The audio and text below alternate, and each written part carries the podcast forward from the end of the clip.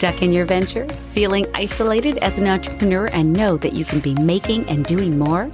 Whether you're a Nooks and Cranny entrepreneur or full on, this podcast offers quick, actionable tips and tricks for new and emerging entrepreneurs to move your business venture forward and make more dollars out of cents. Guided Success for Entrepreneurs with your host, Sheila T. Welcome to Guided Success for Entrepreneurs with Sheila T. Last week, we talked about the phenomena and phenomenal success of George Lucas' Star Wars franchise and the odd celebration of May the 4th be with you and what the heck that has to do with business.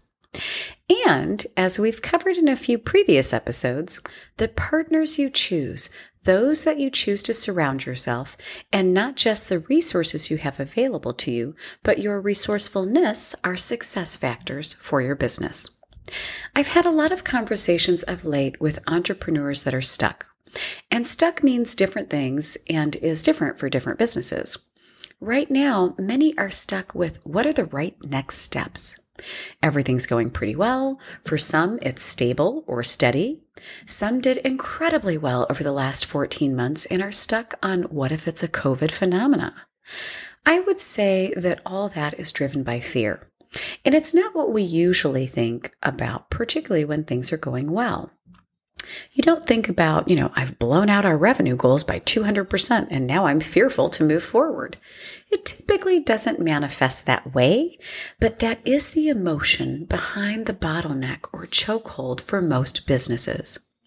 Remember, business success is 80% emotion or psychology and 20% mechanics.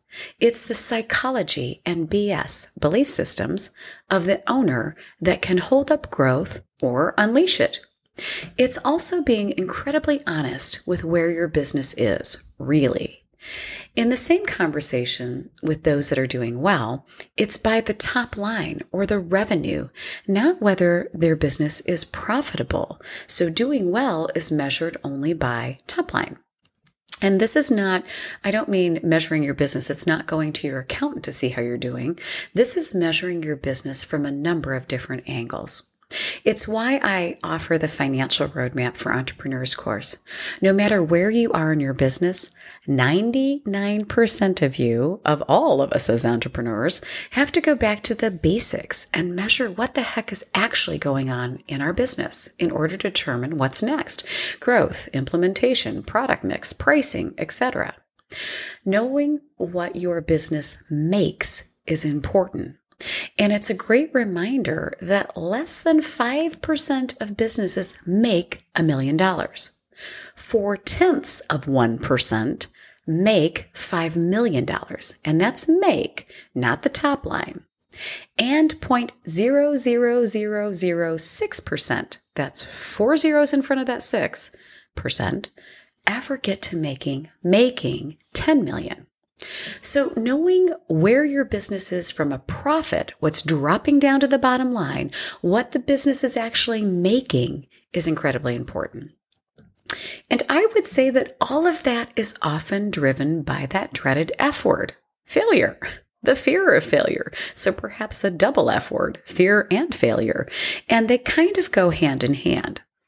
Look, we've talked about as entrepreneurs, most of us love living by our wits. We love the thrills. We take risks. We throw caution to the wind at times. And high drivers, super achievers, those that love the thrills, stretch further and learn from failures. Think about it. Throughout your life, do you remember the epic failures or mistakes most or the successes? Of course, we remember both. But the failures are typically vivid. We don't want to feel that again, and we want to learn how to improve, tweak, or avoid that thing at all costs. Failures or mistakes, they're, they're kind of burned in our brain because they're often painful. We don't want to make that same mistake again. We recall failures more easily than the successes because we're focused on not repeating them. And what we focus on grows. So by focusing on the failures or what we don't want ultimately brings more of that. It's a bit of a vicious cycle. So it's important to learn the lessons and move forward not paying attention to what's been left behind, but instead to learn those lessons. And this requires constant and never ending improvement, or CANI, the acronym CANI, C A N I. And while Tony Robbins uses this acronym, so did Steve Jobs and many other successful icons. Never becoming complacent, there is always more to learn and room to grow. Without CANI, there, this is where you can get stuck, and good can be the enemy of best. So, what does that even mean? Constant and never ending improvement. It's not only evaluating your business for what can be improved or streamlined or, or more, but more so, it's that intelligent innovation. What and how to make it better and asking, Am I better than I was a year or two ago? Am I kinder? Do I give more? Am I moving forward in my business? What decisions have you made that made your life or others better?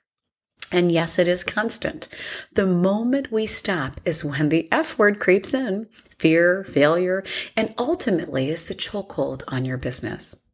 So make sure you're taking advantage of the resources you have available and getting resourceful. So creative, out of the box, noodling multiple options to solve a problem and evaluating all those options.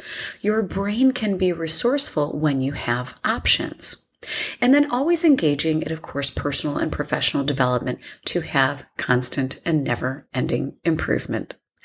I'm Sheila T., and until next time, wishing you a fabulous week.